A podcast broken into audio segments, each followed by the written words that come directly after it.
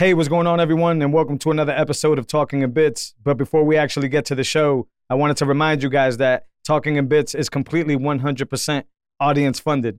What that basically means is, is that you will never have to sit through no ads while you're listening to Talking in Bits. And the only way we can continue to do that and have been able to do that is with contributions and donations with great listeners such as yourself. So, in order to keep that spirit alive, there's a few ways that you can actually donate to the show.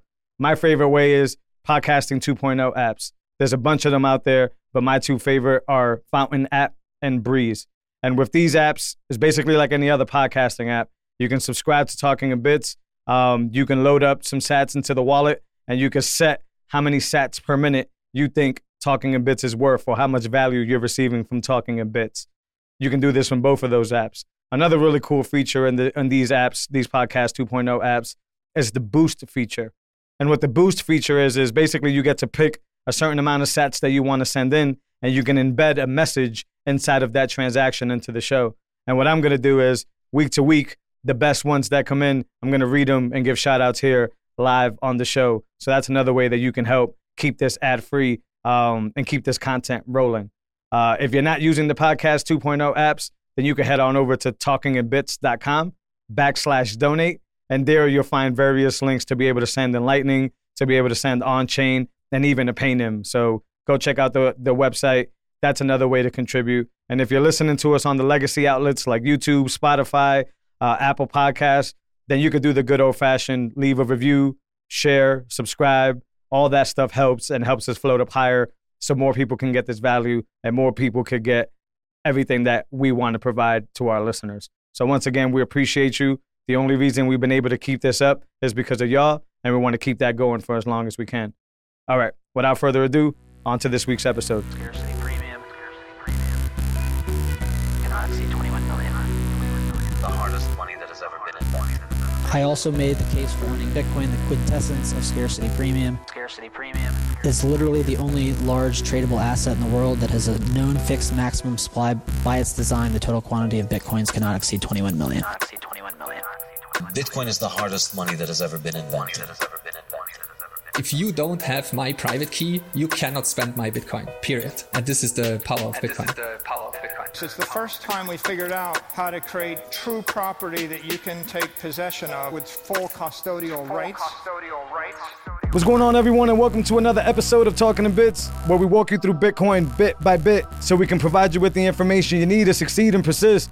Back with episode 71, and I'm very fortunate and super grateful to have the great Gigi on. What's going on, Gigi? Thank you for joining us.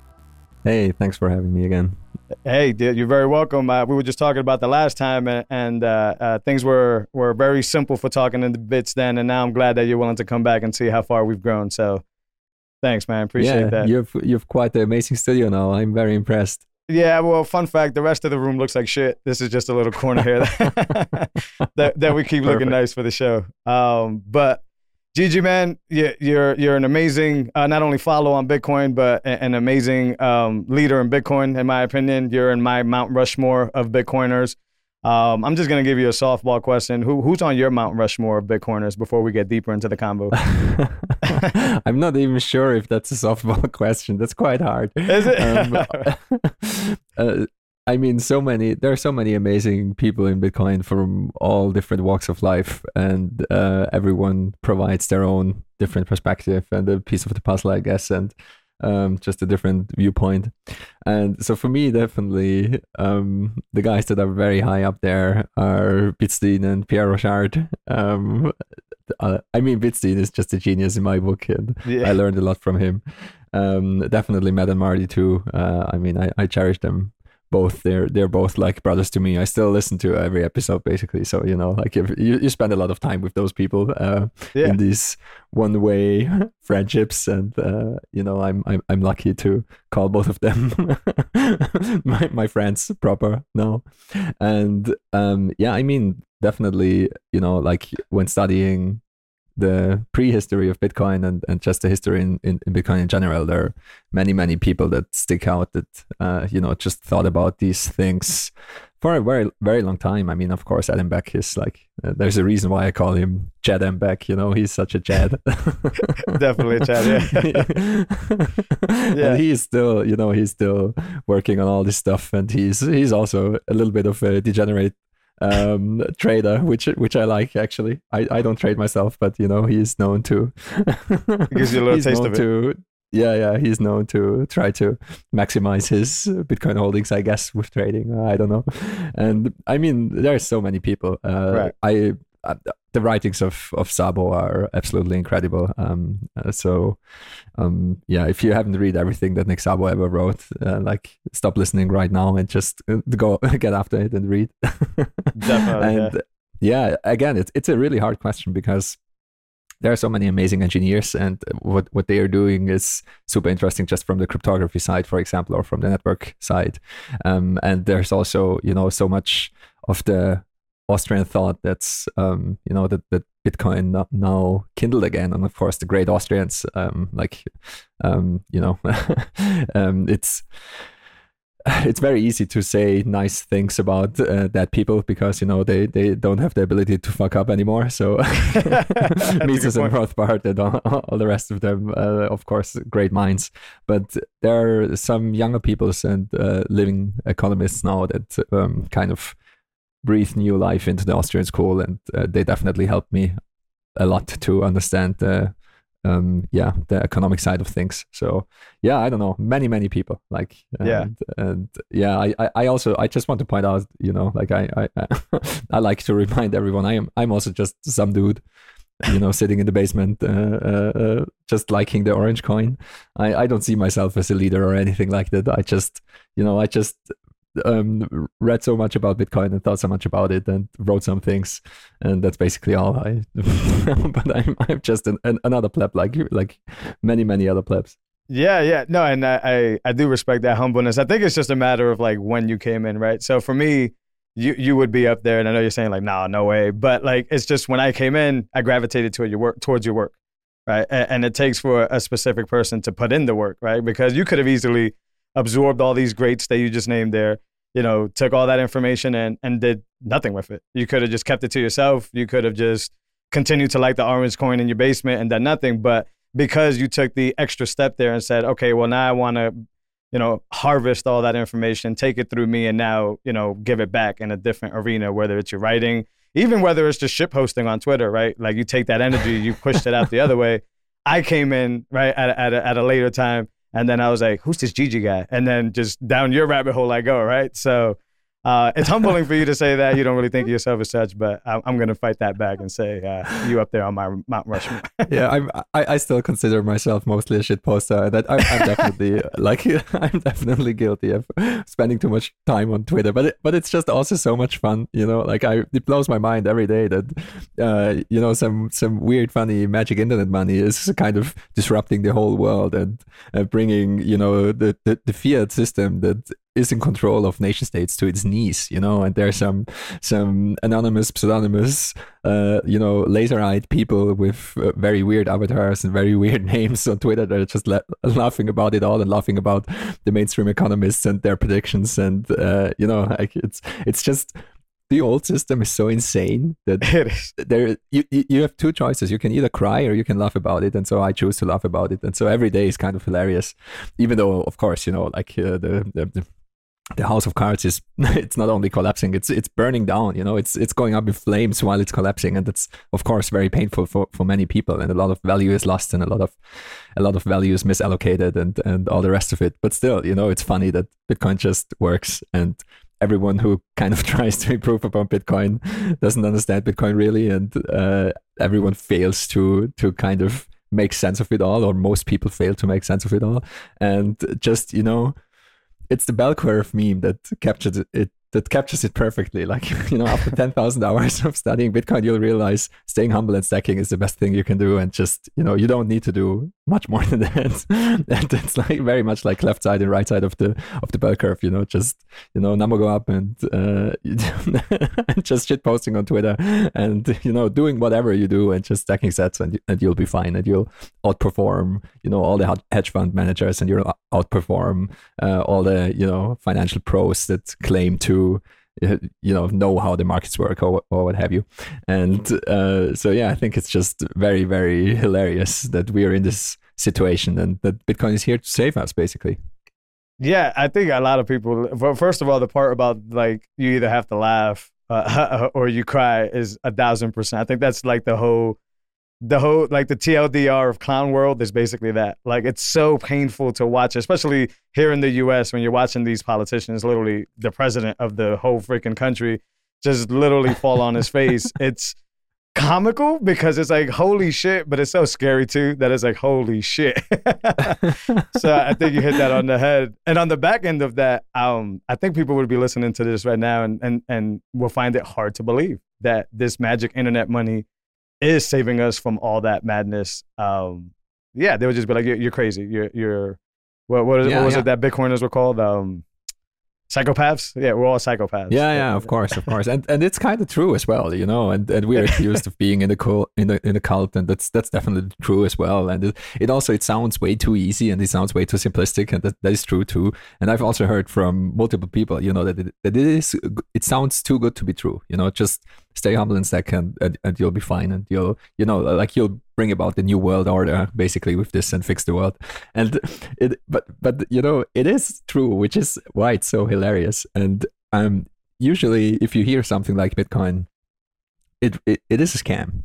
And most people rightfully so think that at first that it is a scam you know and it's a pyramid scheme and it will never work and so on and i thought this too you know like that it took me multiple years to kind of get over the the, the first hump uh so um you know i mean i i told this story of i think that uh, I thought I knew my computer science and I, I knew that every computer system can be hacked. And so I dismissed Bitcoin for the longest time and I was just laughing about it and thought it's so stupid, you know, and it's like, um, you know, I mean, Fortnite V Bucks would be um, uh, today's comparison. Uh, previously, it was, you know, um, uh, Second Life had its own currency and World of Warcraft had its own currency, and it was all, you know, it was all the same. It all kind of, it, it all got uh, exploited and duplicated and hacked and was worthless and so on.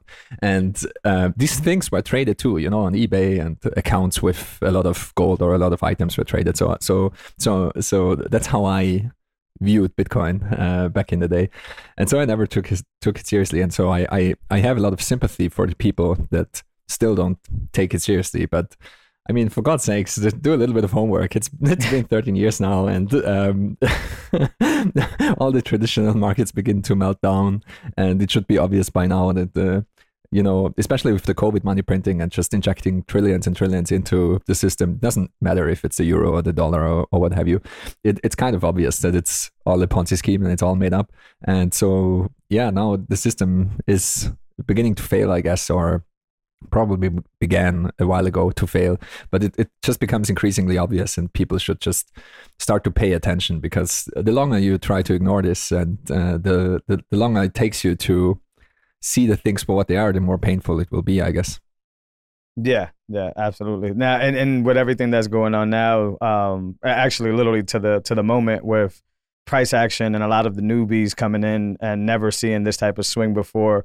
Um, what what kind of because you know there's going to be some newly minted maxis that come out of this. I mean, there's going to be a lot of people that get you know Yeah. basically cash out and run away, and and the new maxis. But if you had like a message from your previous experience or something to kind of give them some more oomph, if that makes sense, what what would you say to the new born maxis that are being uh, fused right now in the fire? who who would have thought that like uh, 20% yield ponzi schemes would implode you know? Like uh, no one could have ever guessed that. Just give me your bitcoin and i'll give you like 20% every week. I mean it's Uh, also stupid. People are just really greedy you know? Um, Mm. and people don't know the difference between money and currency between investment and saving and it's all kind of deliberately cobbled together. And i, I, I don't even bla- blame the people you know? I blame the fiat system basically and i also blame that there's zero financial education ever. Like it doesn't Yeah. matter what you do or where you go. Like i know know people that, that work at very high positions in banks and they have no idea what money is you know? So Mm. um, it's it's very hard for regular people to kind of understand what is the difference of, for example, I don't know, you know, buying a gold certificate or holding physical gold or putting money into stocks or, um, you know, uh, buying into an index fund or what have you. Like it's, I, I guess to to everyone, it's just all the same, and uh, just the the return percentage changes, you know. And so if if you put some money in, in this thing and you get like 1% and you get put some money into the this other thing and you get negative 2% and there's now this new thing and you get positive 20% returns in bitcoin and that sounds great you know and so it's just what people need to understand that bitcoin is savings and you just i mean all the short little memes in bitcoin they're all true not your keys not your bitcoin you should also run your own node, you know. But first and foremost, not your keys, not your Bitcoin. You have to hold your own keys. You need to take responsibility. You need to hold your own keys. You are in control. You have to take self custody. Second of all, stay humble, stack sats. And most people forget the stay humble part, you know, like you really don't do leverage. Leverage and Bitcoin does not mix. Don't overextend yourself. Bitcoin goes up and down. and just stay humble and stack. Do whatever you're good at provide value to the world and you will get value back. And it doesn't matter how this value is denominated. If you're earning yen or euro or US dollar or Turkish lira or sats directly, it doesn't matter.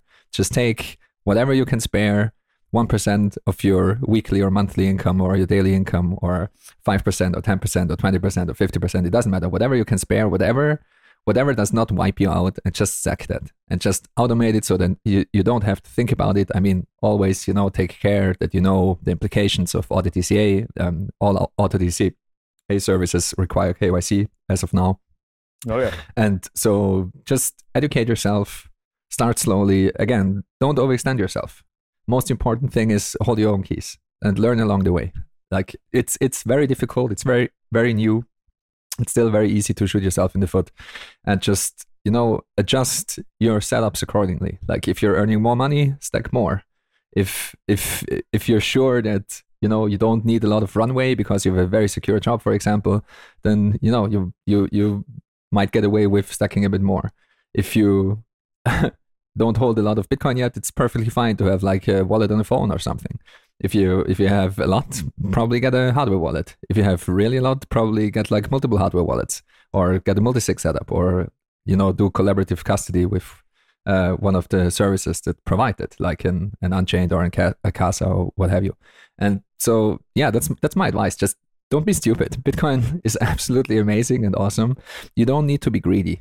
Everyone who's stacking sats is long-term greedy anyway. Like Bitcoin will outperform absolutely everything that like it has outperformed absolutely everything and it will continue to do so in the future. And it's your thing. No one can steal from you. No one can take bitcoin away from you if you do it correctly. And that's the most important thing. Do it correctly and then you can't get wrecked and just try to try to become unruggable in, in general. You know the, the rug pulls will not stop. You'll get yeah. by absolutely everyone crypto will rug pull you probably your government will rug pull you maybe your employer will rug pull you and so on and so forth you know it's it's yeah. it is what it is so just try to educate yourself and position yourself correctly in this chaotic world. Yeah, real estate will rug pull you. I got yeah, of course, real estate is a shitcoin. Yeah, yeah. Well, I got a I got a funny story to interview here with is um literally yesterday. Um, so we're gonna sell this house here, and we were gonna make the move. That I work for Unchained Capital, so we're gonna make the move down to Austin, and um, yeah, we had the you know moving trucks already ordered, uh, lease down there in Austin already ordered, or maybe I'm divulging too much for the listeners, but either way, um, and then we got a phone call yesterday where the uh, the buyer of this house just rug pulled us. They basically just said, "Oh, we're not we're not going to buy this house." There you go. And I'm just like, there you go. Holy and they shit. in turn were probably rug pulled by Luna or something, you know, and now they're now they're broke. well, they were probably rug pulled by the state because they were just trying to get a loan. They were rug, yeah. rug pulled by the bank, is what happened. But uh, yeah, like even though they were like assured by the bank that you know they had the lending, they had a pre-approval. That's kind of how it works over here. You got to show a pre-approval to make sure that you can afford the house. That in turn makes us take the house off the market because you guys have a pre-approval, et cetera, you know. And then the bank must have just rug pulled them and said, even though we gave you this approval a few weeks ago, um, you know, Uncle Joe up in DC decided to raise, you know, so some type of number there. You know, they try to move these little digits around the Fed. And uh, now you can't afford this loan. So yeah, now you got to go rug pull you, and now you got to go ahead and rug pull Jose, right? Which is it's mind boggling. But uh, yeah, no, you're right. Um, I wanted to talk about you know the, the the private keys and taking ownership. Um, I see this at work every single day because we help with multi-signature setups and we help uh, clients get onboarded. Um, it seems to still stump the majority of people. Like when you talk about what a private key is, and when you talk about you know quorums and and you know public keys for that matter, and seed phrases and this. Um, what are your thoughts on how we can? I don't even know if there's an answer for this, but your thoughts on like how we can get closer to more of a standard where it becomes understandable for the majority. Yeah, I I hope to publish a piece on that soon, which is about the terminology and the words used in Bitcoin and Right. all the confusion around it, and also you know how these words, how this misunderstanding is used to attack people. It mostly revolves around you know the European Union trying to ban unhosted wallets and so on, and just the the, the fact that um, unho- the term unhosted wallet is already a linguistic attack and completely nonsensical. I talked to Stefan about this briefly. Unfortunately, I, I still wasn't able to to finish the piece, but I, I hope to do it soon. And so my thoughts are that um, again, I have a lot of sympathy for for these people because if if you're not a cryptographer, if you don't come from computer science background, like the private keys, pub- public keys, like this naming alone is absolutely terrible. You know, like it's. Uh, it, it's it sounds as if those two things are the same, but they're anything but. Like, what's the difference between a private private key and a public key to a newbie? You know, it's like that's that's why people send around the private keys sometimes. You know, because they, they just don't know. So so just for, also from the get go, um, I mean, those are cryptographic keys. Cryptographic keys are very, very different than regular keys that open your car, open your house, open a door, or open a chest, or what have you. That's not how Bitcoin works.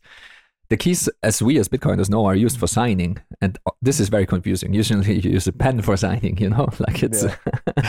so all the wording is just super, super confusing, and we just never had anything like that because people are very bad at keeping information safe because keeping information safe, like a private key is a secret that no one else should know. And so that's very hard to do because if you if you have a gold bar, for example, you can you can have the gold bar in your bedroom, for example, in the drawer, and it, it's fine. It, it sits there, and periodically you can go in and check. And even if people are at your house, you know, like they, they might you know uh, see the gold bar but not steal it and and what have you. You will you know like you can do a quick check if someone leaves like is any any of the bags unusual heavy and, and stuff like that so we are very good with with securing physical things and thinking about physical things. But if you, if you have like a seed plate in this drawer or like a, a, a, paper with your 12 or 24 words on it like one glance is enough if someone has a really good photographic memory or like a smartphone in their pocket to take a picture your money is gone.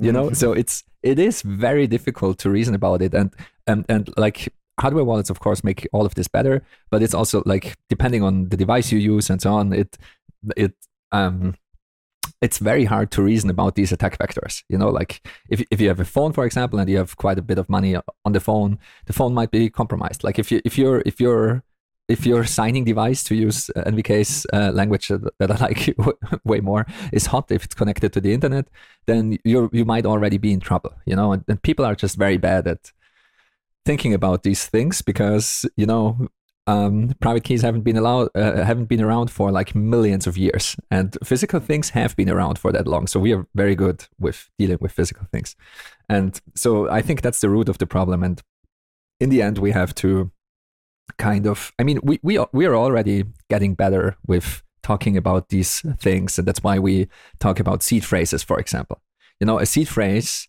and vaults for example you know cryptographic vaults or multi-signature vaults. A vault is something that is immediately very different than like a wallet.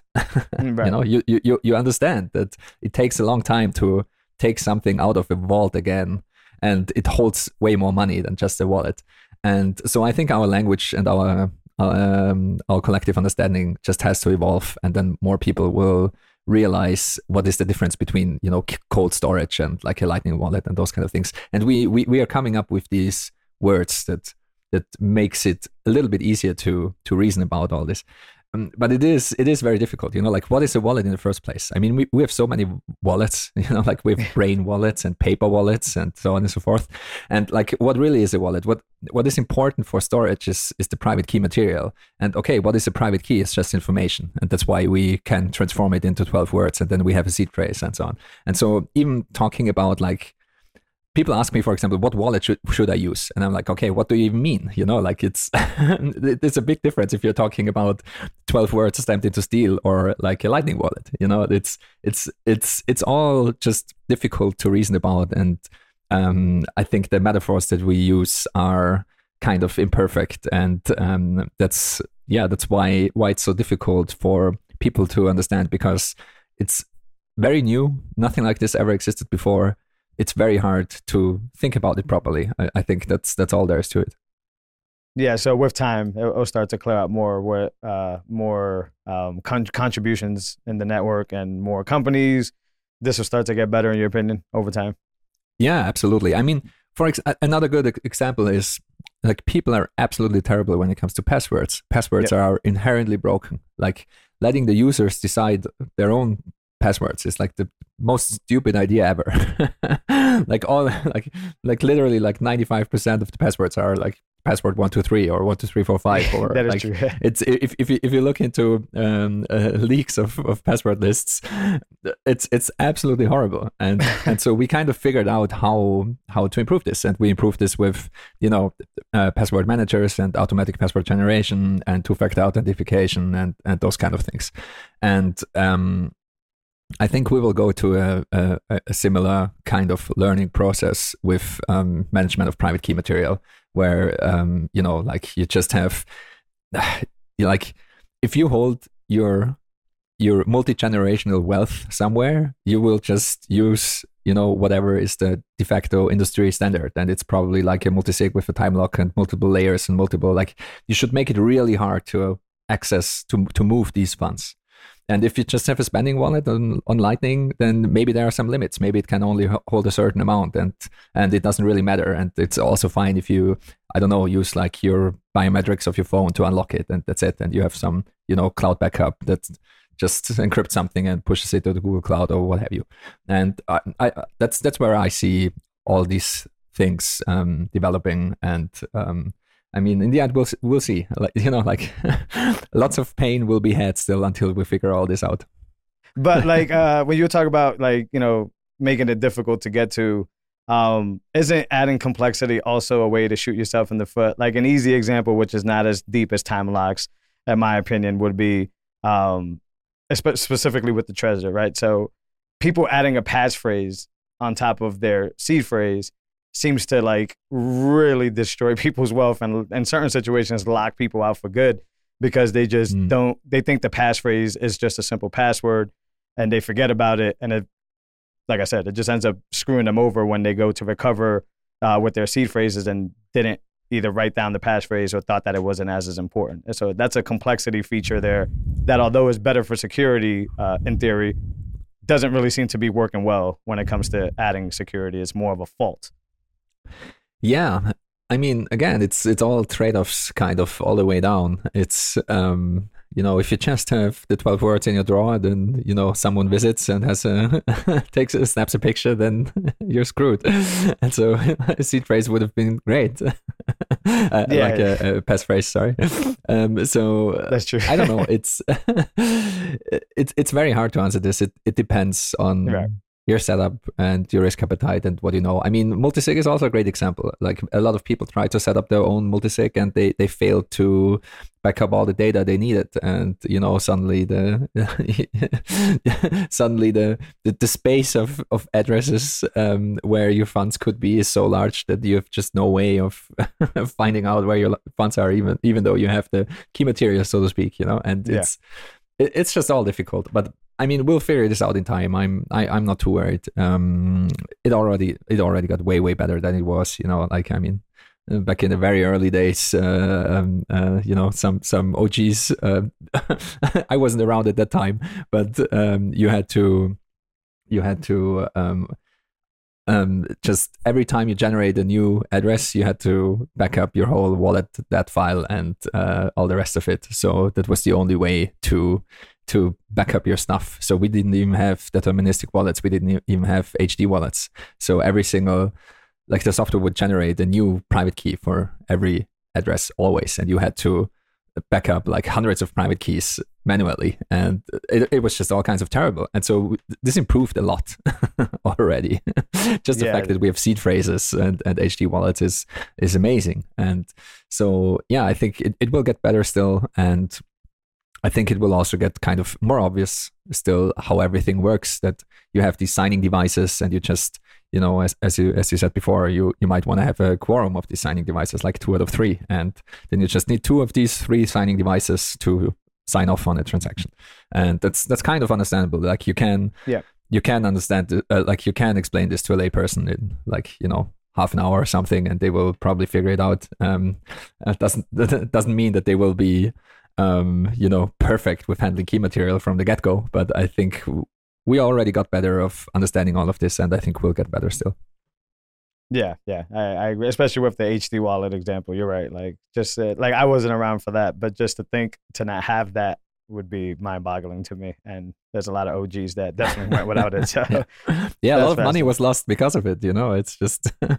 you you didn't. I mean, there there are all these uh, these tragic stories. Uh, I mean, in, in hindsight, it's obviously funny, but you know, like someone threw away the laptop and you know they forgot to back up their wallet. That uh, they didn't think about it, and then it's like you know, like uh, 150 million US dollars worth of Bitcoin on a laptop, and they're suing the the landfill that you know they they want to do an, an excavation mission in, at the landfill and like all, all these stories are true like all of this happened and i think some of some of those things will repeat themselves i think people will people are still losing bitcoin right now unfortunately but that's the way it is yeah, for sure. Um, so it, just uh, for shits and giggles, if we use signing device as the word for a hardware wallet, the seed phrase would be, or the private key would be the ink in the signing device. yeah, Uh, probably. yeah, I don't know. I mean, we, we already kind of changed the, the vocabulary. You know, like um, uh, I think signing devices is is perfectly fitting for hardware wallets, um, and the fact that we, you know, like um, uh, seed plates, seed phrases, um, like seed steel, those kind of you know um, words, we we use them already. Like we are not talking about private keys really anymore in, in, in that context. We're talking about seed phrases and about steel plates, and uh, I think you know that that drives home the point that probably if it's like you know your life savings, don't put it on paper because paper burns. right. And so you know, like you just have to think about these things. That's that's the implication of taking responsibility of your your own money. So overall, and I know you have a computer science background, but so overall, for the people that say that that Bitcoin is just too techy for them to try, is that because it is, or is that because they're not taking ownership and just trying to figure it out? I would say a little bit of both. Very much like, you know, the internet is too techy for people to try it and to understand it. But now we have smartphones and your smartphone connects to Wi Fi automatically and, you know, everything just works and is perfect. And you don't even have to understand how it works. I mean, cars are very technical too. How many people can repair the car if it breaks down? Like the, point. basically zero people. Everyone can drive, you know, so it, it's just about kind of um, making it more user friendly, of course. But it's also in Bitcoin, there are some things that you just can't abstract away. Just like there are some things on the internet or with cars that you can't abstract away. Like you, you need to have certain elements, or it wouldn't be Bitcoin anymore. Just like with the internet, you know, you need to have certain elements, otherwise it wouldn't be the, the internet anymore. And people just need to understand those things like you know web addresses and ip addresses and those kind of things would be one example and for bitcoin it's you know again like it's addresses private keys the way the system works um if that changes it wouldn't be bitcoin anymore. Like if everyone would just use coinbase and usernames on coinbase then that's not bitcoin anymore. Like that's a that's again we we we return to to uh, the, the fiat banking system that we want to move away from. So i think not everything can be abstracted away. We can't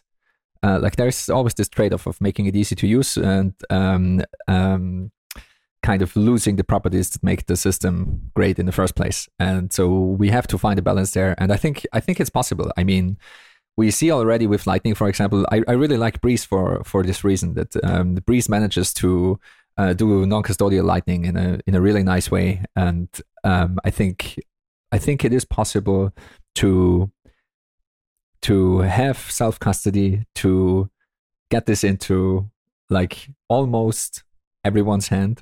I mean, there are there there are certain scaling limitations to Bitcoin. We we can't even onboard everyone to Lightning, for example. You know, in a non-custodial fashion, it will it will take a very long time just because of the the the rate limiting of um uh, of Bitcoin. Like, there's only so many transactions we can do on chain in a day, and so on, onboarding like eight billion people would take a very long time. But Right. still, but still, it's it's you know, it's also it's never about having everything work perfectly from the get-go. All systems improve and scale with use and that was true for the internet as well. The internet never scaled. Like the pipes were always full you know because you you increase the bandwidth you improve the protocols you make everything more efficient and people you know start to stream uh, audio over the pipes. And you know now we have like 4k video and and like we have the most amazing technology and we like it, it's it's insane how much the internet scaled. But still like you know now we have 4k netflix video streaming all the time. Every single you know zoom call is like with video very high quality. And you know if the latency is is um, higher than like 20 milliseconds people lose their minds. And so it's it, it's just it is what it is. And the same will be true for bitcoin that it's a certain that there are certain constraints to these systems. Like the the internet also can't scale indefinitely. Bitcoin also can't scale indefinitely. And for bitcoin it's all about kind of how much value is settled in these 10 minute intervals? And uh, in the bitcoin world it will be all about byte um, like value per byte like byte density so to speak.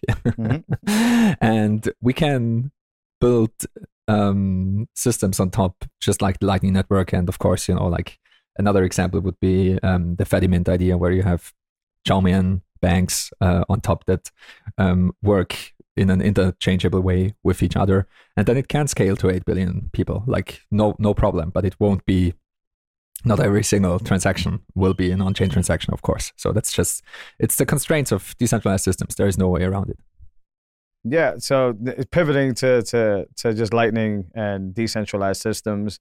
Um, I've had this. I've seen a bunch of conversations go back and forth. Now you brought up Breeze that does it non-custodial, um, but I still find that the majority are looking for the convenience of a custodial Lightning wallet, like say maybe a Cash App wallet.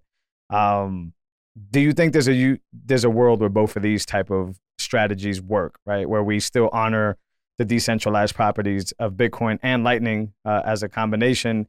Um, you know, if the majority of the people rather used it on a PayPal 2.0, basically on, on a Cash App Lightning wallet, um, and what do you think one trumps over the other? Yeah, hmm, that's a good question. I think people will always use convenience um, first. I think we've learned this uh, over the years, and uh, people will also choose safety over freedom, kind of. I think we learned this over the last two and a half years very clearly. So, very few people will take self responsibility and uh, will cherish these freedoms. These freedoms, like we, we usually only cherish the freedoms once we lose them. So once you get rocked, then you will learn. And I think that's how people will learn. The, the important characteristic of Lightning in general, open protocols in general, um, is that we have to keep the exit costs very, very low. If a, a, a run on banks, so to speak, can happen, if you can move your funds in an instant out of a custodial wallet, for example, then I don't see that there is a big issue because for some, for most people, I guess, um, they don't want to be their own bank. They want to be with a custodian. They don't want to take control. They don't want to take responsibility. I don't like that, but that's just the the fact of like the world and the fact of human psychology, I guess. And in in those like, but that's also a very Western viewpoint. Like in in most countries, these systems do not work. You cannot trust the bank, for example. You cannot trust the custodian. You cannot trust politicians. You cannot trust anyone. Everyone gets rocked all the time. So people really like to take control of their uh, financial situation, for example. And so, um, you know, if your state, for example, turns out authoritarian, you probably want to, you know, pull your funds from wherever they are and uh, get into self custody and so on. And as long as this is still possible, I think we're in a good spot. So Okay. if the pressure increases, so to speak, and if you have to, want to, need to take self custody and um, use the censorship resistant properties of Bitcoin to your advantage, then, and if it's still possible to do so, then I think we're in a good spot. Um, the problem with this is, of course, that we already saw with Robinhood and, and other players where you could buy paper Bitcoin, you could buy Bitcoin IOUs, and you you didn't even have a proper claim on them. Like you were not able to withdraw the Bitcoin from the platform, so they didn't really like exist in the first place. I guess I don't know, and so so that's very dangerous. So people should not ever use these services. Um, I think in general you should aim to again, as I said in the beginning, improve your setup, improve your improve the way you use Bitcoin.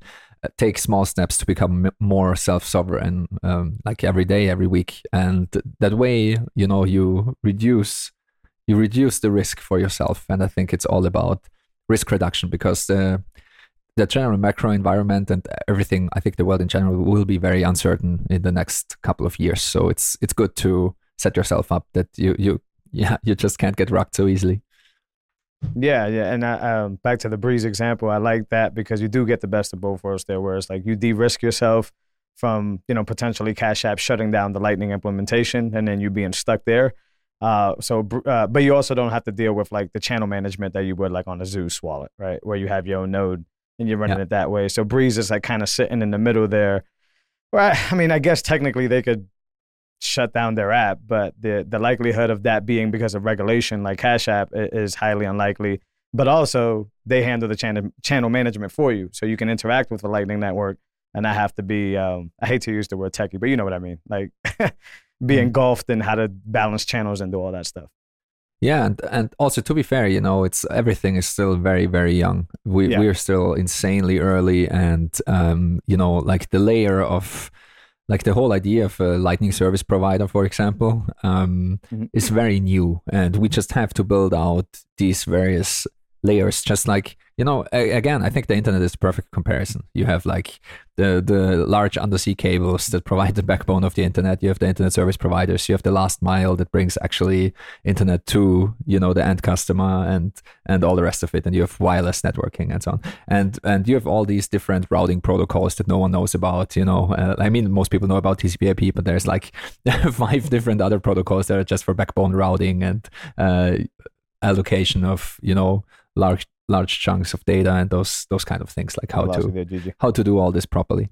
And I think the same will be true in Bitcoin as well. That we just have to learn how to, um, yeah, how to provide liquidity, how to do routing on Lightning properly. And I, I also really hope that we will have multiple solutions to these problems, not only Lightning, but also, yeah, also other scaling solutions that hopefully will pop up over time. Yeah, so basically we we just need to figure out how to um, do routing on lightning properly how to allocate liquidity properly. We need to build out these various layers uh, where you have multiple service providers that provide these things to the people. And i think it will improve massively in the next couple of years. I mean iteration on lightning can go way way way quicker than it can go on bitcoin because uh, we don't need global consensus for lightning. And uh, all of this will be improved you know like um, uh, there's a lot of work to be done still on multipath payments uh, rené did some great work there. And this will be implemented i guess soon in, in some of the implementations. Um, you know just routing in general uh, path probing optimizing for what you know do you want to have the lowest fees or the shortest path or like the highest success probability and so on. And um, also in terms of liquidity just how to think about liquidity how to build out the services that provide liquidity to users. Um, I mean, Breeze has has done a lot of work there as well. Like if someone just, for example, someone starts a podcasting 2.0 podcast, wants to receive streaming sats instantly, what do you need to do? How can you do it most cheaply? How do you allocate uh, the liquidity? Who who opens the channels and, Yeah. and how is this done? We'll also have you know like channel factories, dual funded funded channels. All all all this stuff is being built out. So so I'm not too worried. We'll we'll, figure these things out, and it will be very different in five years from now. Yeah, and, and it's super. Uh, me personally, super excited. I think the uh, Lightning, you know, landscape is definitely the Wild West, right? There's a lot of territories that are being claimed. There's a lot of uh, innovation that's happening in that arena. Um, I've been talking to a few guests lately. Uh, Keyan from Stacker News, uh, specifically, what was a really good example that he gave me, where he was like, when I asked him about the different flavors of Lightning, if that would be a problem, right? Like the C-Lightning versus LND versus and he was basically saying similar to piggyback on your internet example. He was basically saying, well, he sees them more like internet browsers, right? So it's like some people Yeah. really like the convenience of Chrome, some people like the privacy of Tor, right? Some people like Brave browser, but they all seem to connect to the internet, still seem to do the the things that people needed to do. Uh, and ever since I had that talk with him, I was like blown away by that like framing of it. I was like, that's incredible.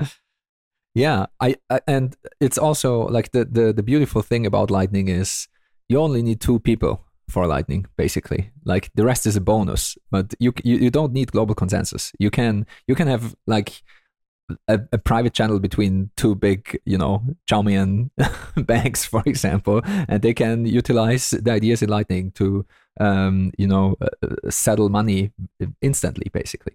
And if others use the same specification and are interoperable with you, then you can, build up those, uh, you know, like those chained routing channels where you know you have these paths and this network build up and so on. But um, yeah, I mean, it would be great if the if if most of the implementations would be comp- compatible, uh, like would have some some way to um, be interoperable.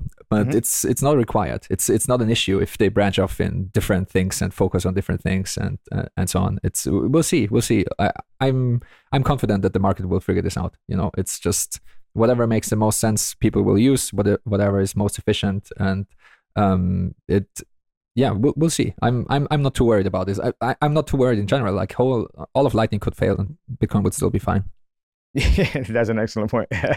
um, but yeah, I just you know I like having these talks because the FUD, not so much recently, but as of a, a few months ago, where that like like lightning doesn't work. A lot of people were saying that, or lightning is uh, you know worthless and all that. And it's like here I am. I use Stacker News pretty much every day. Uh, I get Yeah. value for value sats being streamed by the listeners to this podcast pretty much every day. Um, You know, I use custodial uh, Lightning wallets and non-custodial Lightning wallets. Uh, you know, I run my own Lightning node, and I'm like, what the fuck are these people talking about where it doesn't Yeah, work? I don't know. I don't understand It's this. yeah, me too. Like I, man, I was really surprised. Uh, uh, oh man, I, I, I won't even get into it. But um, some someone on, on Twitter uh, mentioned exactly that. Wow, uh, Lightning actually worked for for a change for me, and, and and I was like, man, what are you talking about? Like like way over a year now. I mean. Back, back in the day, in, in, when the first Lightning conference was in, in Berlin, okay, you, you assumed that some payments would fail, but we already had like you know a beer machine where you can pay a Lightning invoice and the beer would you know magically pour itself automatically into your glass, and we, we had all kinds of amazing things, and, and everything kind of worked most of the time. You know, of course, like twenty five percent of payments or whatever failed, but it, it was so young, and Yeah. and very soon after that, for me, everything just worked, and and. Uh, just like you, you know, I'm on the receiving end of um, uh, sat streams for podcasting 2.0. Um, I co-host a, a, a podcast uh, in German, and we were one of the first Lightning-enabled podcasts. And so, so from day one of podcasting 2.0, I've been receiving streaming sats, and I receive streaming sats like every hour of every day. I use Lightning every single day for exactly the things that you mentioned, you know, on, on Stacker News and all the rest of it. I pay my fucking coffee every day in, in, in Lightning, you know, because the, the, the, the fucking coffee dude is, is orange pilled and he really he really enjoys getting paid in Lightning because he, that's his way to stack sats, you know, it's very good uh, non KYC stats uh, sats and and so Lightning has worked for a very long time, and it's just I, I feel like if, if it doesn't work for you, then you just don't know what you're doing, and we're just still in this phase where you you kind of need to know what you're doing. But this is also to be expected. I mean, just try to connect to the internet in the early '90s. You know, like it, it was mm. it was it was fucking hard, and just try to do whatever like when when this stuff is new. You know, like if sending an email was such a pain and it, it's just it's it's not lightning's fault basically I, it's just these things take time to develop and and a lot of i mean for podcasting 2.0 for example like it's such a hack you know it's just key send payments and they were never intended for this and it's just all all like 100 different ways of terrible but it, but it works and it works for now and it's beautiful and you know someone in africa can can just start a, a podcast and set up a wallet. It doesn't really matter too much if it's custodial or non-custodial or what have you, and just receive sats. And that's so powerful. You can receive the hardest money ever known to mankind instantly over the internet from strangers without any ID, without asking for anyone's permission. This person could be like seven years old and talk into a microphone and get streaming sats from everywhere on earth. It's so powerful. It's so beautiful. And just fuck all the haters, man. Like they have no idea what they're talking about. It's it's it's so annoying, you know. It's so annoying. It's it's Bitcoin is so beautiful and it works so perfectly, and it has worked perfectly for way over a decade. And if you just don't get it, then have fun with your shit coins and do something else. Just leave us alone, and we'll build it out, and it, w- it will work beautifully in the future. So don't worry about it. Yeah, and then they'll come after it's been built out. yeah, obviously, like Bitcoin is not optional. That's also what people don't understand. Very much like the, the, the internet is not really optional. If you want to participate in society, you, you need to use the internet and you need to have smartphones and those kind of things. And Bitcoin will be even less optional than that. You know, Bitcoin is hard money is not optional. You'll get wrecked. You'll, you'll just get increasingly wrecked over the next couple of decades if you don't if you don't make sense of Bitcoin and if you don't hold Bitcoin for yourself and you if you don't know how to use Bitcoin properly.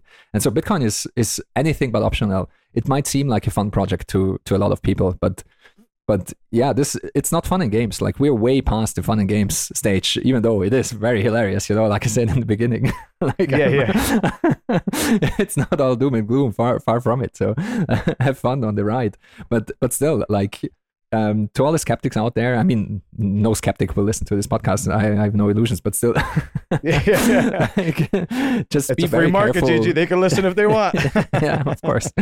But just just to all the other Bitcoiners out there, you know, just just maybe maybe try to tell some of the no coiners like just be very careful what you laugh about. You know, like you you you might want to just take a serious look into those kind of things. Like it's uh, you know, like I, I I always like to to use the internet as an analogy. You know, it was fun to laugh about the internet in the beginning. And it's just ah, what are you doing? Hiding behind your computer all day and and and so on. Yeah, well, the the internet disrupted basically absolutely everything, and Right. Bitcoin is even more disruptive. So just yeah, be careful. You know, like be, just use your attention wisely and maybe point some of your attention towards Bitcoin and try to understand it. Yeah, that that's that's gonna have to be the name of the episode. is Bitcoin's not optional. with, with, with Yeah, the super really powerful.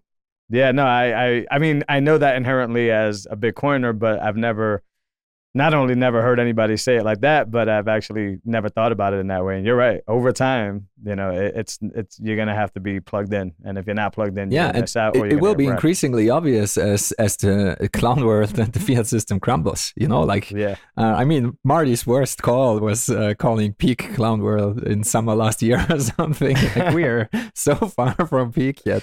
It's just gonna get worse, and um, uh, fiat currencies will fail as they have failed in the past. Like every single fiat fiat currency in the like in history so far has failed, and the euro will fail too, and the US dollar will fail fail too, and the yen will fail too. And they will all fail, and it's it's just a matter of time. It's it's not it's just a matter of when, not if. And Yeah. so just be, be be mentally prepared for that and prepare yourself for it and prepare your family for it and um, that's what people don't realize you know it's it's it's gonna it's gonna get really ugly because the, the, the macro situation as it looks um, there is no way out of it. Like we have painted ourselves into a corner collectively um, you know by allowing the federal reserve to to exist for such a long time. And there is just no way like um, i don't know who said it first probably was max keiser you know. You can't tape a, ponzi and it's just it's it's gonna explode one way or the or the other. And um, so i think we are in the beginnings of this playing out. And yeah that's why bitcoin is not optional. Like pierre said this like years and years and years ago about you know like the the uh, when the first discussions about toxicity came up and and uh, you know like we should be nice to people and explain bitcoin in a better way and so on. And it's like he was just going like you know people will buy bitcoin because they have to eat and yeah that's it. That's the summary of it all you know? Like you you will be like you will have no choice. It's very much like holding us dollars in in venezuela. It's it's not a choice you know? Like bolivars are absolutely worthless. If you want to eat you need to have something else. And the same will be true just on a, on a larger scale. And um, you know fiat money by fiat money these systems will fail. And also one thing that becomes very obvious currently is there is no alternative. It's either bitcoin or it's slavery. Like it's bitcoin Right. or cbdc's and cbdc's are just outright slavery. And so if you want to have any resemblance of freedom you need to understand bitcoin and you need to hold bitcoin and you need to use bitcoin and you need to understand those things. There is no other way. It's either that or slavery. Yeah, that's that's amazing. Yeah, uh, I think I one of your tweets has uh, a little while back was um, I- I'm gonna butcher this, but it was somewhere along the lines of uh, uh, avoid being rug pulled in all facets of your life, basically. Uh, Yeah, pretty I- I- much, yeah. I, thought that was fascinating in itself. It said so much in just one sentence. Uh, and you're right. When everything's up against us, you know, I'm gonna speak here specifically in, in, in the U.S., but when the healthcare system's against you, when you know everything tied to the, the spigot of fiat is against you, uh, then you need to avoid, you know, getting rug pulled by any of those arenas, education, you you name it, all that stuff. So Yeah, absolutely. And I, I mean, to be fair, I think, I think um, a lot of Bitcoiners realize this, and a lot of Bitcoiners are in a good spot because they worked on this over many, many years. And of course, it's hard and it's a lot of work, and you, you really need to think this through, and you, again, like you need to constantly improve and work on it and so on. But it's, it's just about, you know, like.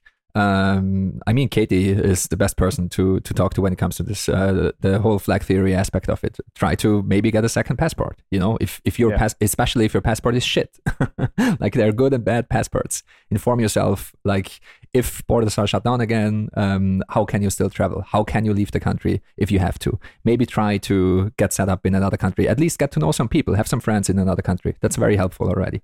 Um, you know, uh, maybe if you only have like one bank account or something, if you still have bank accounts, you know, I'm just speaking generally. Like if you have, for example, if you still have a fiat income stream, um, maybe try to get two or three fiat income streams and maybe get multiple bank accounts in multiple jurisdictions. Maybe, you know, like again, just set yourself up in a way that that you don't have a single point of, of failure where you can just, uh, you know, if if push comes to shove, uh, leave your jurisdiction easily.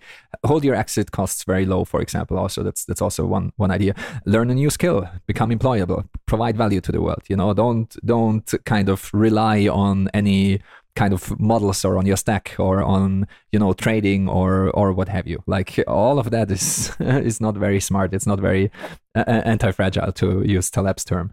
And just you know try to position yourself for the chaos that is uh, that might unfold uh, you know like it- it's not sure like there, there's there are no guarantees but the, Yeah. the the existing system is very unstable and so just try to bring yourself into a position where you can weather the storm and this means also you know take care of your health get enough Yeah. sleep you know uh, take care of your mental health work out eat healthy th- things you know go uh, get stable relationships like uh, take care about the people that care about you make some friends and those kind of things like all of this will be very important going forward and buy a shitload of guns. That yeah that's buy not- guns shake your farmer's hand all the rest of it yeah, no, you're you're absolutely right. Um, Gigi, I'm gonna hit on one more topic here before we sign off. Um, just this kind of just speaks on the resilience of Bitcoin as a whole. But I do know that a lot of people, especially not only in the mainstream but in Twitter, they love like the monetary properties of Bitcoin and they love to talk about you know those things and focus on those things. Uh, I have since I've gone, you know, been orange pilled. I've found um, life benefits all over that have nothing to do with monetary. Uh, some of them you've already uh, highlighted there. I've had the closest relationships I've ever had because of Bitcoin. Um, been in the best health I've ever been in because of Bitcoin. Uh, like to say I've been the most. So what is it about? You, you get where I'm going. Uh, what is it about Bitcoin? Uh, and there may not be one answer that kind of gets this out of people, and it has nothing to do with the monetary property. Does it? yeah. Well, it's such a good question. I mean you know um, uh, the john john Vallis has been exploring this for the last like i guess three years now or so and there's still no definitive answer why it is. It, it's actually the first lesson of, of 21 lessons that uh, uh, um, you won't change bitcoin. Bitcoin will change you. And so i think you know it's in part because of that. It's in part because um, bitcoin is this unchanging unmoving object so to speak. And so you have to you have to align with it you know? You have to align with bitcoin. Bitcoin doesn't have to change for you.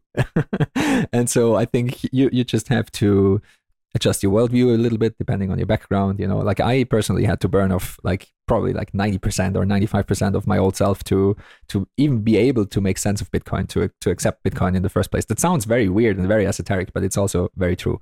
Um, Yeah.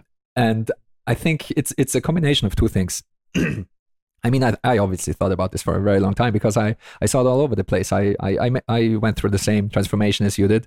Um, it's still ongoing. Um, and I just, you know, I orange pilled some of my very close friends and uh, I just, you know, have a lot of friends in the Bitcoin space. And so I, I saw this uh, happening over and over and over again. So it's it's just a constant. You know, in, in the beginning it was kind of a, a, a fun joke that you know like uh, Bitcoin will fix you and your life and uh, you'll start to eat meat and all the rest of it. and and of course you know like it, it it it was a bit of a joke at first, but um, I I don't think it is anymore. I think it's undeniable that um, there are certain kind of truths, uh, certain properties embedded in Bitcoin, and they rub on rub off on on the people that that use it and and especially try to understand it deeply and try to align with it. And I, I think it's two two things especially. I mean, Saifedean wrote about this uh, as well at length. That first and foremost, you will lower your time preference, and so you will become more future oriented, and so you will take care of your future self. And Bitcoin allows you because if you understand Bitcoin properly, Bitcoin will be there for you. And I've I've said in the past that that I'll bet my life on the fact that Bitcoin will be there for me 10 years from now. You know, like I can't say the same thing about my bank, for example. You know, it, Yeah. it's all and gone. And I even can't say it about the euro or, uh, you know, the nation state I'm in or what have you. You know, like it's everything is very uncertain. Bitcoin is very certain. This Bitcoin, the system is, is very certain. You, you- and you can actually understand how it works and, and why it will still be there. And so you can suddenly plan for the future. And you can, and, and if, if you have a future, you want you want to have a nice future. So you you plan financially you you know like you you, you do things for the for the long term. You start to take care about yourself because suddenly a future exists for you you know like uh, i mean american hodl said it beautifully as well. Bitcoin is a cure for nihilism you know? And i think if you're if you're stuck in the in the rat race and you just you don't know what's going to happen and you you live like day to day week by week it's very easy to uh, lose hope and become nihilistic. And that's also why Saylor said, you know, Bitcoin is hope and he has hope.com and there's all Bitcoin stuff there. And Bitcoin is hope because it allows you to plan for the future. And then you have a longer time horizon and you take care of your future self, which implies you take care of your health, you take care of your family, you take care of your whole situation and so on. But I think that's only one side of the coin, the time preference part. And of course, I mean, part of the time preference is because Bitcoin is the hardest money humanity has ever seen and it's still monetizing. So you are riding the exponential wave of Bitcoin's monetization process, and you'll be better better off with it. Like just you know zoom out and you'll you'll see. I mean the charts don't lie, and and so so it's kind of it, it puts you in a way way better position if if if you're actually staying humble and stacking sats and not playing stupid games. Then Bitcoin will allow you to put your future self in a better position uh, kind of easily, so to speak. You know, it allows you to save again. It allows you to plan for the future.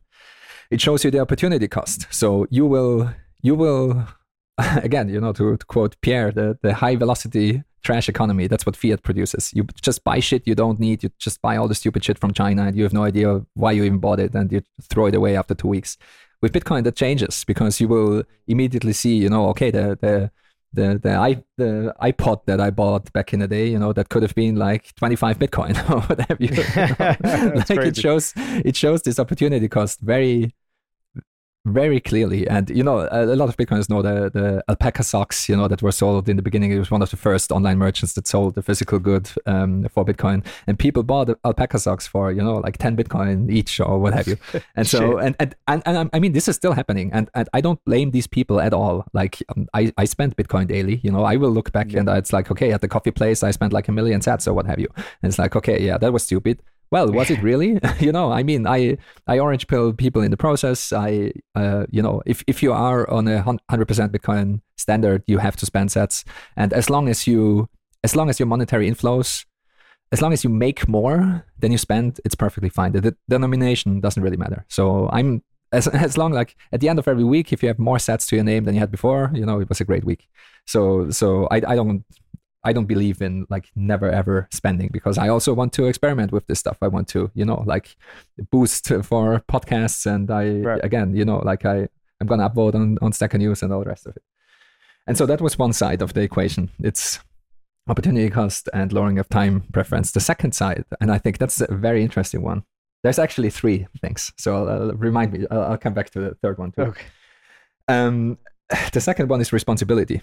That if you use Bitcoin properly, you have to take responsibility. And I mean, I was harping on about this before. You have to hold your own keys. You just have to. Otherwise, you're not using Bitcoin. Someone else is using Bitcoin in your name. So you're just Right. holding an IOU. And so if you want to use Bitcoin properly, you absolutely have to hold your own keys. And this implies responsibility. You need to be responsible for this key material. You need to actually sit down, and stamp the fucking 24 words into a steel plate and put it somewhere or you know uh, create a multi-sig setup or what have you you know like you actually need to take care of these things. And suddenly you realize hey i can be responsible. I can actually do those things. And then it seeps out into other areas. And of course with bitcoin it doesn't stop there because bitcoin what bitcoin is no one can tell you what bitcoin is. That's the beauty of a decentralized system you yourself have to decide what bitcoin is for yourself which implies running your own node which implies studying the system and you know like do you want to run bitcoin with or without segwit with or without taproot? Like what like what is bitcoin to you? You know there are some people that are very very religious about bitcoin and they're running the original clients that satoshi still touched you know? And Oh, wow. so, so that that's fine too you know that's bitcoin too. If this is bitcoin for you so be it and so so this will and th- this will also continue. This process will continue. That's also why i don't agree with some people um Breedlove, for example said this and i i, I disagree heavily that um you know tox- toxicity was necessary in the be- beginning and now it is misplaced. No this process will go on for forever because no one can define what bitcoin is. You have to decide for yourself. So the masses can be led astray what bitcoin is and what should be. Bitcoin there is no definitive answer about what bitcoin should be there is not even a definitive answer about what Bitcoin is right now. There is only somewhat of an answer what Bitcoin was in the past. And there's like this meta rule of we want to be backward compatible. So as long as we are still in consensus backward in time, we're fine. But we also know that this is not true. Like in the end, social consensus rules. Like if there would be a catastrophic bug in Bitcoin, we would be able to fix it and arrive at consensus again, and that would be Bitcoin. And we saw that we saw that example uh, uh, on on other chains. You know, like with the DAO rollback in ETH, like uh, the social consensus overruled and the, the fork became ETH proper and the other one became ETH classic. And we will have these kind of situations in Bitcoin forever because we, we know there is a date bug, you know, in like 80 years from now or maybe even longer, I don't know, that might require a hard fork. No one has figured out yet how to fix it with a soft fork. So we, we will always be in this situation where you yourself have to take responsibility and decide for yourself what Bitcoin is. And you will have to, you know, like run your node and and define the consensus parameters and tell the world that this is Bitcoin for me. And if you want to send me Bitcoin, I will validate the Bitcoin for myself and so on and so forth.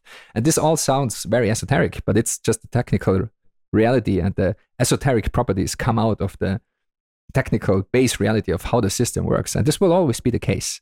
And if Bitcoin gets captured and we only have like three nodes that define what Bitcoin is, then Bitcoin has failed because then it's just like the central banking system.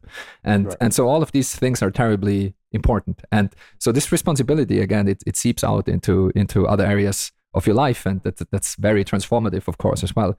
And the third thing is, and that's what John talks about a lot, Bitcoin is the most pristine representation of intersubjective value that we ever had. Like value is very subjective. What you value, I can't dictate. But money is like a representation of intersubjective value, and it's like a, a value signal. And also, Bitcoin kind of takes care of you. If you take care of Bitcoin, Bitcoin will take care of you. And most Bitcoiners don't have to care about money. So they are freed up to pursue whatever is most meaningful in their life. Because what would you do if money is not no object?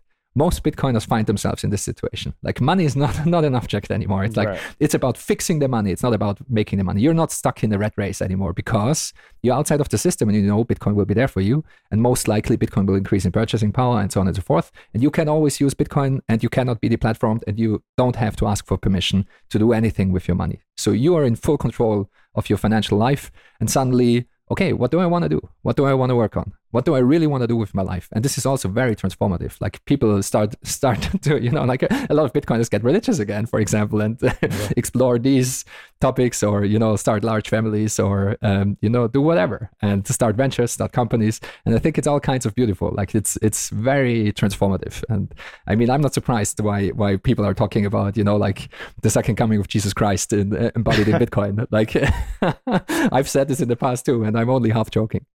Yeah, yeah.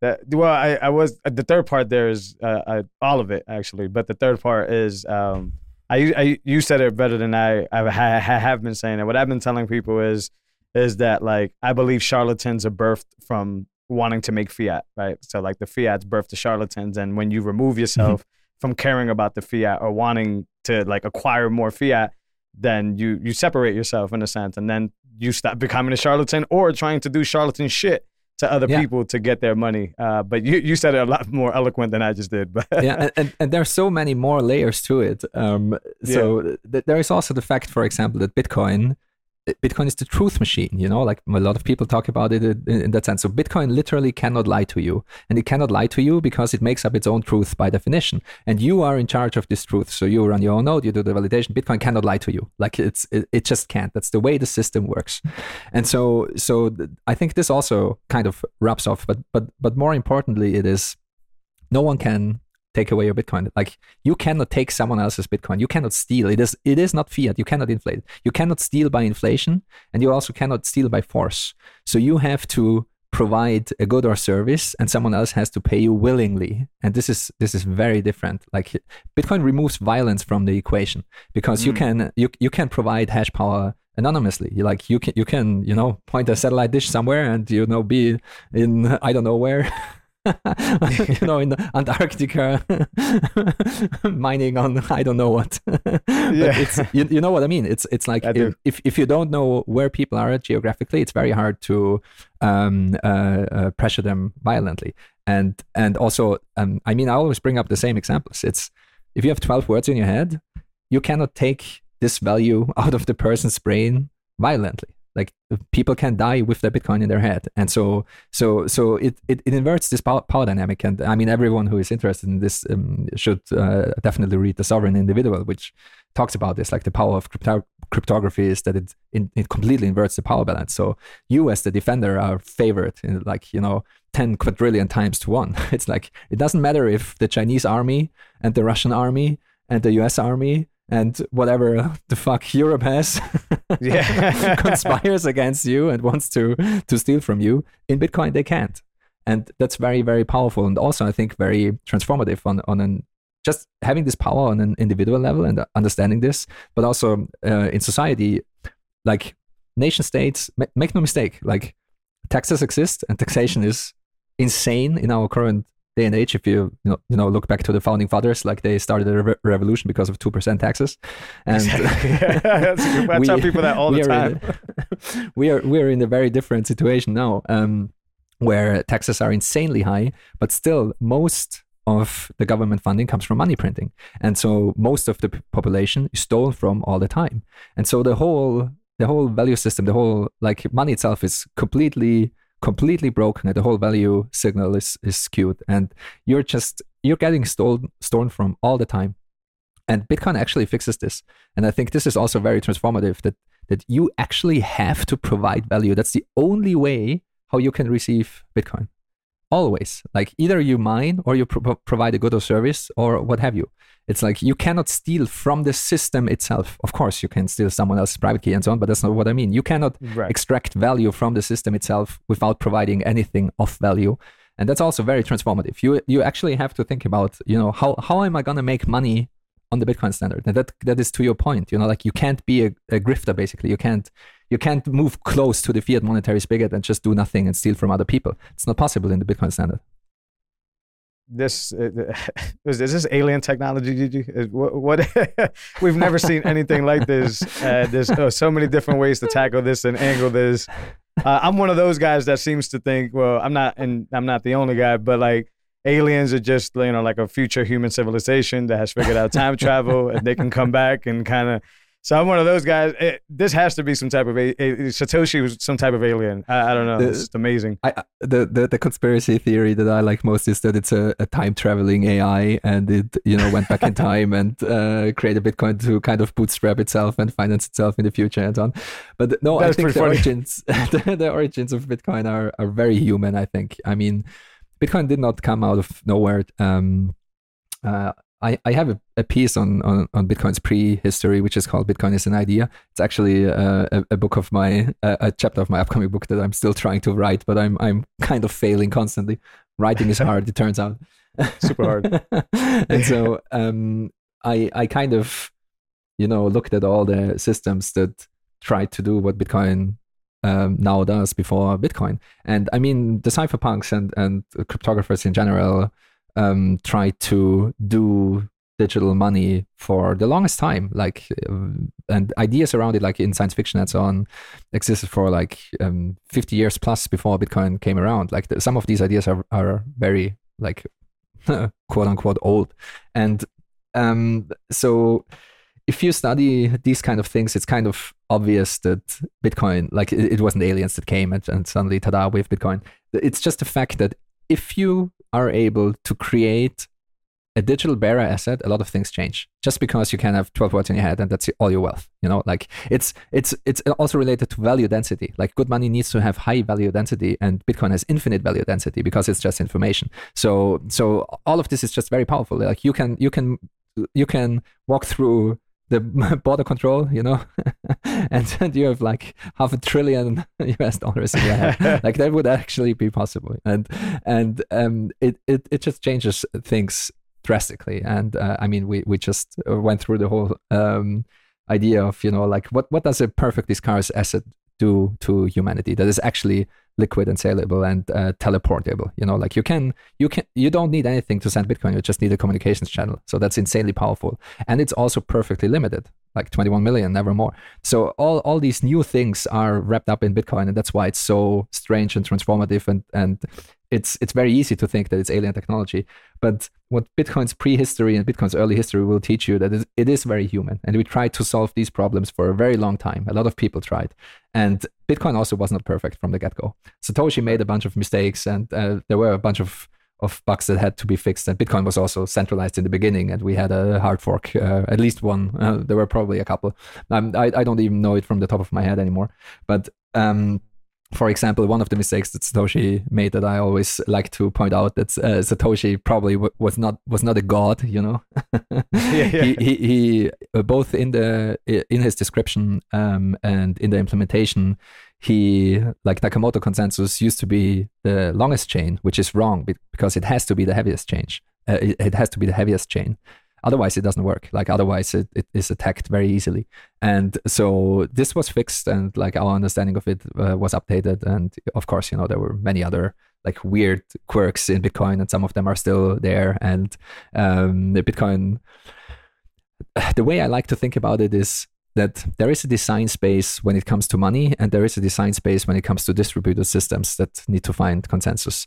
And the design of bitcoin is pretty much perfect. You can't you, like on the monetary side you can't you can't do better. You can't do better than absolute limitation, you can't do better than teleportation, you can't do better than infinite value density and all the rest of it. Infinitely divisible basically, you know, and no this does not serve world uh, this does not solve world hunger uh, mrs coppola with you know having one pizza and uh, just giving everyone a pizza atom so you're not multiplying bitcoin by breaking it down to smaller fractions. So the the design space of money is limited and bitcoin is perfect in that regard i believe.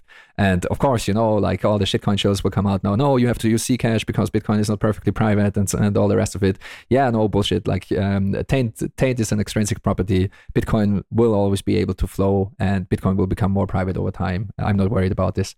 And um, so the the design space of distributed systems is is also limited. Like you you have very real limits when it comes to, for example, we have light speed. So to find consensus on Earth, you can only do it in the window, in the time window that is larger than 50 milliseconds, because uh, light takes about 50 milliseconds from to move from one point of the Earth to the other.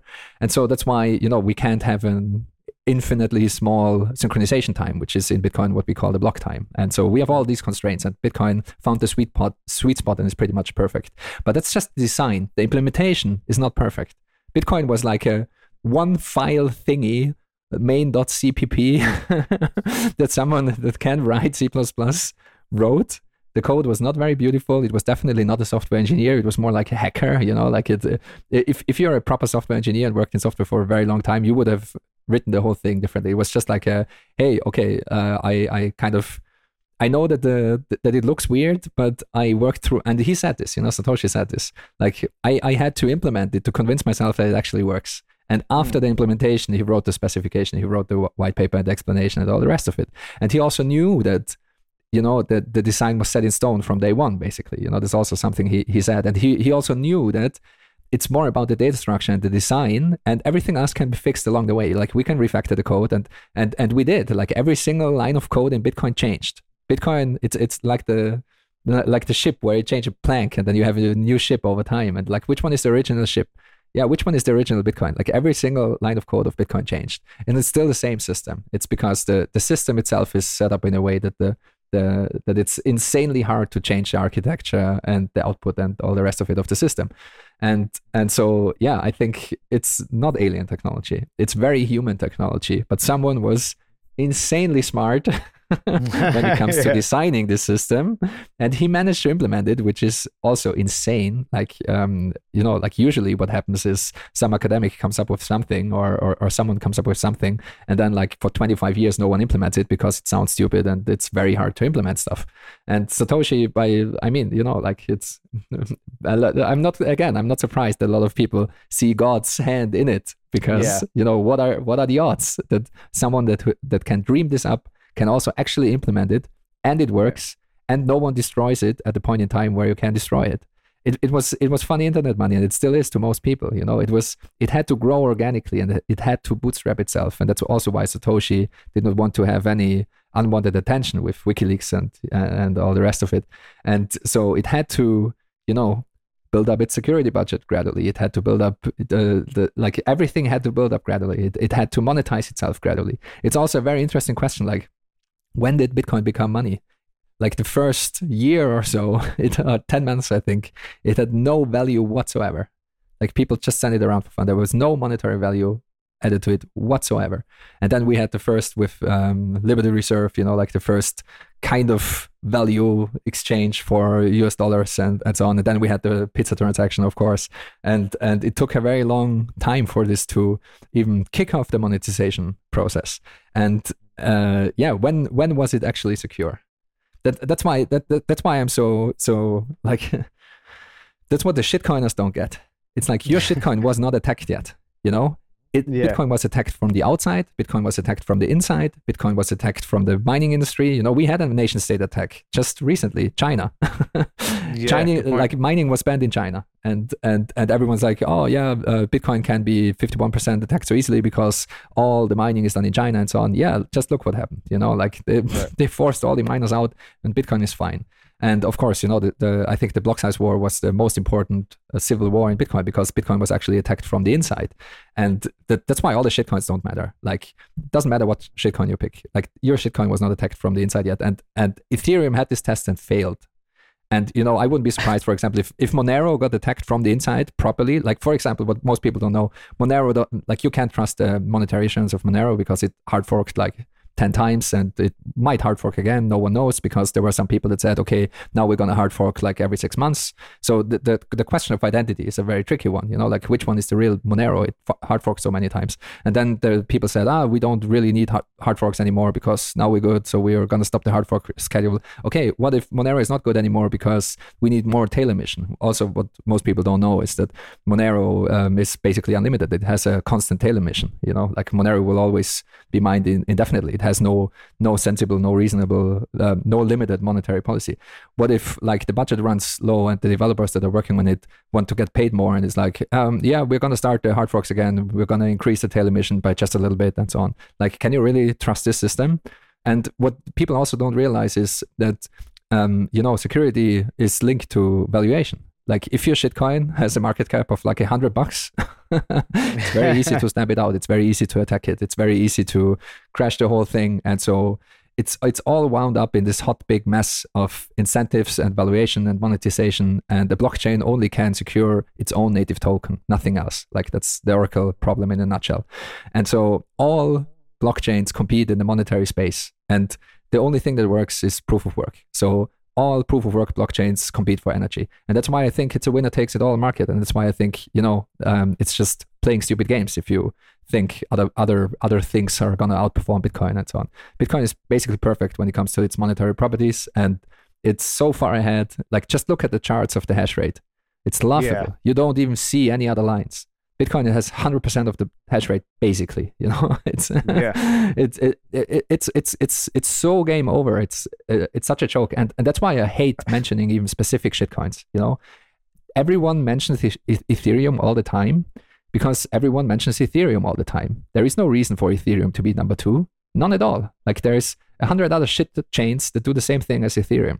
and it's you know, like you know that, that that are as shitty. That's that's why Udi made fun of Ethereum by pointing out that Tron is like 100 times better because it's 100 times more centralized and you can do everything that Ethereum does 100 times more efficiently. and so, so, so, you know, like it used to be, uh, I like Bitcoin buy Litecoin because Bitcoin is gold and Litecoin is silver. And we need digital gold and digital silver. And because Bitcoin has these limitations, we need Litecoin. And that's why we are shilling you Litecoin. And you actually need to have some Litecoin and you need, need to use Litecoin for, you know, your coffee transactions. And you need to use Litecoin for divisibility. And you need, need to use Litecoin if you want to spend something faster and so on. And now we have the same shit all over again. It's just some privacy coins, you know, and it's, it's just, it's it's just so tiresome and all, all the bitcoiners i think you know are, are just fed up with it and that doesn't mean that bitcoin doesn't have any problems at, at all i'm just saying and I'm, I'm gonna i'm gonna actually publish this today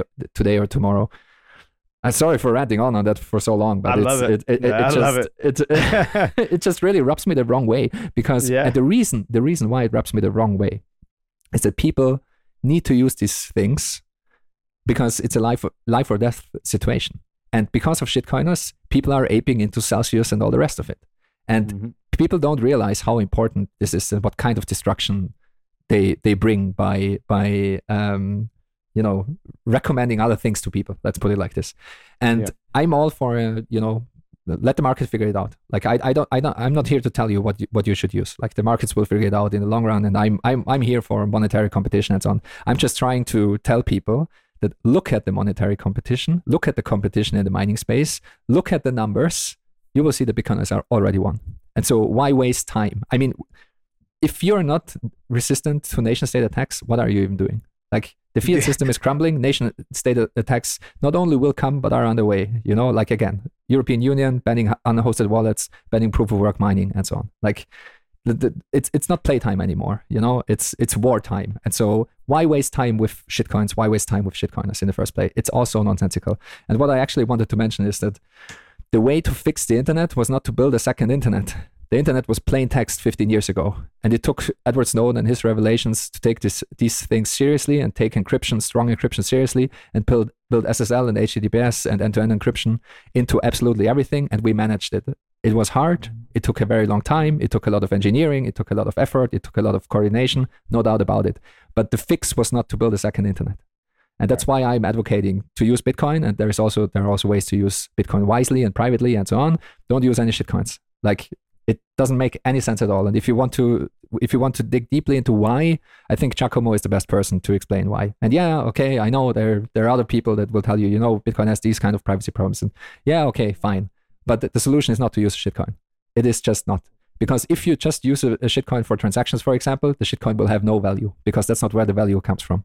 And so your shitcoin will have no security budget and your shitcoin will have no decentralization and your shitcoin will be just a shitcoin that can't be spied upon and can be, uh, you know, controlled very easily. And uh, it's also a liquidity problem. So you want to hide in a crowd that is as large as possible. And so if no one is using the fucking shitcoin, then your crowd will be very small and so on and so forth. And so yeah, I just had to get this off my chest because it really annoys it, me man. that that um, you know the, the world is fucking going fuck. up in flames. No, the, the Yeah. world is going up in flames, you know, and, and people are still waking, w- wasting their time on shitcoins. It's now is Yeah. not the time for for for those stupid kind of games. It it really is not. We should all work Right. on Bitcoin. We should all work make Bitcoin better. We should all do Bitcoin education. We should bring other people into the lifeboat. And also, you know, it's I think currently it's Satoshi tried to to solve both things. Satoshi tried to do um, anonymous digital eCash, and he also uh, built anti-bailout technology and tried to fix the money printing. And we can have long debates what is more important, but I think currently it's undoubted, like undoubtedly, the money printing is making way more trouble than anything else. It's like fix the money, fix the world. We, we, we're gonna take care of the rest in Yeah. due time. You know, it's ah, it's it, it, it just it just really rubs me the wrong way that that people are, are are still kind of misleading people and and are just wasting everyone's time with with the shitcoinery. It's in the end it's the Litecoin argument. You know, like mm, I like Bitcoin, but you have to use Litecoin too because you know we need silver to our gold. And it, it's just so stupid. It, it doesn't make any sense at all. Yeah, seems like the Bitcoiners, especially uh, like yourself, who are putting so much work out there, are basically pointing at the cliff and saying, "There it is. You guys are about to fall off the fucking cliff." And for some reason, people were just not paying attention, and they're like, "Who's that guy that's just screaming at the top of his lungs about nonsense?" it's like, "No, the cliff, the cliff." Yeah, Moses was Uh, also a crazy person until the, the flood came. You know, it, it, Uh, it hey, good point. good point. so, uh, Gigi, so what what has you excited? We're about to sign off here, but what has you excited in the Bitcoin space? Um, it could be, you know, in the next year, the next five. What what is it? Something that you got your eye on and you're excited about? Oh man, so many things. I I, I Yeah. mentioned some of them already. Um, I think, I think in general, the thing that will be most obvious is kind of the the, the streaming sats and the value for value idea, because I really think it has the power to, um, you know, take a, a big bite into the advertisement uh, world, like the way that the internet monetizes itself, so to speak. Oh, The- yeah. the the prevailing way of making money online is just you know by um, creating thumbnails uh, that always look like someone stepped on a, le- on a Lego and just tell everyone to like and subscribe and all the rest of it. And I'm super bullish on value for value because it allows you to um, build something out and just in a permissionless way without any middleman receive the best money we ever had instantly and it's instantly settled and you don't know who's sending you money. You're just providing value to the world and value will come back you know in one form or another.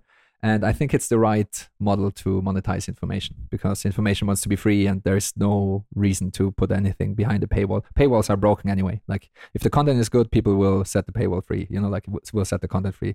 You'll Right. create a like you'll rip it off or you know, copy paste or make a screenshot and put it on social media. It's like you know how good is a blog post if if it stays behind the paywall? Like it's shit. That's the the paywall paradox. Exactly.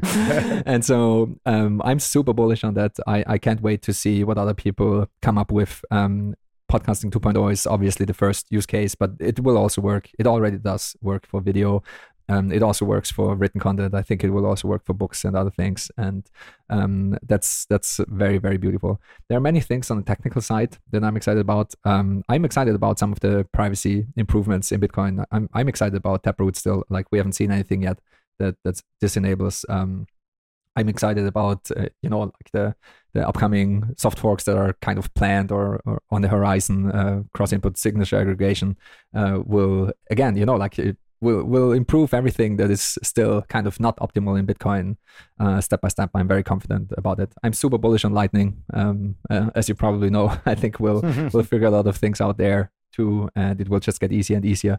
I'm super bullish also on like merchant adoption this time. I think it's the it's the right time now. If you have a merchant that is actually hodling and in it for the sats, that's great. And I think we'll see a lot there with you know NFCs, uh, uh, NFC technology integrated in Lightning wallets, where it just tap a phone on a terminal or tap a phone on another phone, or have something like the the little cards, and uh, you just pay in that way that everyone in Europe is used to this. You, you just tap everything all the time. And I mean, with Apple Pay and the rest of it, I guess the whole world uh, gets used to tapping on terminals and it just works. I think we can, we are very close to be able to do this on, on, on Bitcoin. It's, and in the end, I think a lot of people won't even um, kind of care or know what kind of payment rails are, are Yeah. used. And so there's many things that I have my eyes on. I, um, I also think the whole, the whole um, merging of the energy sector and the mining sector is is super interesting. Like like this, Marty uh, talks about this a lot. The kind of the race of uh, who will be first. Will it be energy producers that become miners, or will it be miners to become uh, uh, uh, energy producers? Yeah. uh, it's huge. obviously happening already, and it's um, those two worlds are merging. And yeah, also nation state adoption is very like something I keep my eye on because uh, again, as I said in the beginning, I think things will be unstable for a while still, but I think there will be some emerging countries that will move to a Bitcoin standard, just like El Salvador did. And I think it- will get very interesting if like three or four or five countries do it, then the floodgates will be open. And other than that, it's just Bitcoin just needs to survive. And if it survives, it's it's gonna grow. And if it grows, we'll have these monetization barriers like um, you know it's it's gonna be like once we once we hit Ma- Mach one the the sound barrier it's gonna accelerate from there because uh, once we hit um, for example a market cap of 10 trillion then suddenly very large pools of capital can allocate their money towards Bitcoin and this is going to be very interesting too. So yeah, I, I think everything is is is going to be interesting. I Yeah. guess in short. Excited about a lot of that stuff too. But yeah, that's a great list there. Um, the Value for Value for real, super super bullish on it. Uh, the music industry and all the record label charlatans that, that hang out are going to Oh be yeah, dead. definitely. um, the feedback mechanism that it gives us creators. Like a lot of the things that happen here in Talking in Bits when it comes to better lighting, better setting, all that. It's just the feedback mechanism coming from the sats, right? I could tell which episodes are actually doing well, what topics people like to hear, what guests people like to like to hear from. Uh, the splits now is a very fascinating, uh, Yeah. uh, you know, uh, vector there to approach. And I actually posted um, last week that, you know, hey, you give a topic ideas i'll stream you some sats. You know i'll plug you in. You you know create some cover art i'll give you some sats. You you know want to be on the show? 5% right? Like a bunch of these different avenues to just explore. But it just makes the creator better. And you're Yeah. right it knocks down that barrier and we could really be creative in our art and explore different arenas. So Yeah, that's so cool. that. And and I think we we will figure all this out. I mean, just as a reminder, it took us I think like 10 years to figure out how to be profitable on YouTube, you know? It's like Good point. no one was profitable on YouTube in the beginning, and now we have full-time YouTubers that can do it and everyone knows kind of how it works and how to do and how to engage with your audience and how to, you know, maximize ad revenue and so on. And I think we will figure this out as well, just like Adam Curry figured it out, you know? It's he, he was Yeah. the first and there will be ways to maximize uh, sat streams and how to do it properly and how to do it in a meaningful and sustainable way and you know support the ecosystem while you're at it and support open source development while while you're at it and you know include the audience in your sat streams and include the guests and, and all the rest of it. I think i think it's such a beautiful system you know like again it, bitcoin is still magic internet money and you can it's programmable money and it's it's it's amazing that we can you know send fractions of the hardest money we've ever had as humanity instantly to other people and settle it instantly and you just have you know a, a stream of sats flowing in like it it's there there are certain certain kind of events in a in a bitcoiner's life that are just mind blowing you know where Yeah. like the, the first bitcoin transaction that you sent and the first the first lightning payment that you that you um uh, that you send and the first time you recover a wallet because you lost it and those kind of things you know like and, it's like wow it actually works and and for me such a moment was being on the receiving receiving end for streaming sats for the first time it Yep. absolutely blew my mind you know it's and, Yeah. and then and then you, you see the sats streaming in it's like you know three sats and five sats and eight sats and one sat and it's like every minute some, something came in and it's like it's insane like it was like who are these people that are you know sending me money for this like that, that's amazing Yeah, yeah, And- same here. and it it's yeah i can highly recommend it to to absolutely everyone to to give it a try or find a way to be included in some value stream and and just you know uh, uh, check on your note and uh, see see the numbers pop up. It it is a lot. It, it is it is really magic and fun. It is a lot of fun.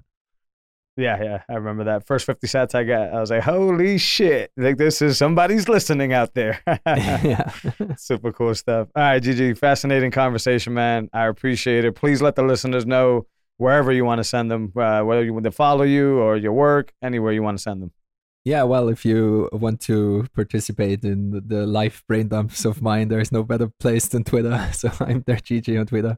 And also just my Twitter handle, uh, dergigi.com is my site where I publish all my writing and uh, I've linked to links to all the projects I'm involved with. And uh, 21lessons.com is, is the book. Uh, 21waysbook.com is the second one that's still a work in progress. Some parts are already published. Um, and yeah, that's about it. All right, awesome, Gigi. Appreciate you, brother. Um, guys, go check out Gigi's work. One of my favorite follows. Somebody who, although he wants to be humble, has really taught me so much about Bitcoin. Has really got me to the point where even in this conversation, I'm getting more and more bullish and more and more orange pilled. So definitely go follow Gigi. Uh, please support the show. Our favorite ways to do it is Fountain app or Breeze app. Podcasting 2.0, as we just finished discussing, is, is the future of it. If you want to be a part of the show, reach out to me in the DMs and we'll find a way to get you some sats as well. Because ultimately, this content is for you all. Um, if you want to check out this 4K video, then you can check us out on Bitcoin TV. That's the best place to get the whole archive and the whole library of these videos. Uh, and if you're not there on the Bitcoin standard yet, well, you got to get there. But if you're on the legacy apps, Spotify, Apple, all those places, just do the good old review, um, and just you know give a comment, and that's going to help us float up. But we really want to get you over to the Bitcoin standard of things. As always, we appreciate y'all. GG, thank you so much. Thanks again for having me. It was a lot of fun. You're very welcome, good sir. And we'll catch you guys next week. Take care.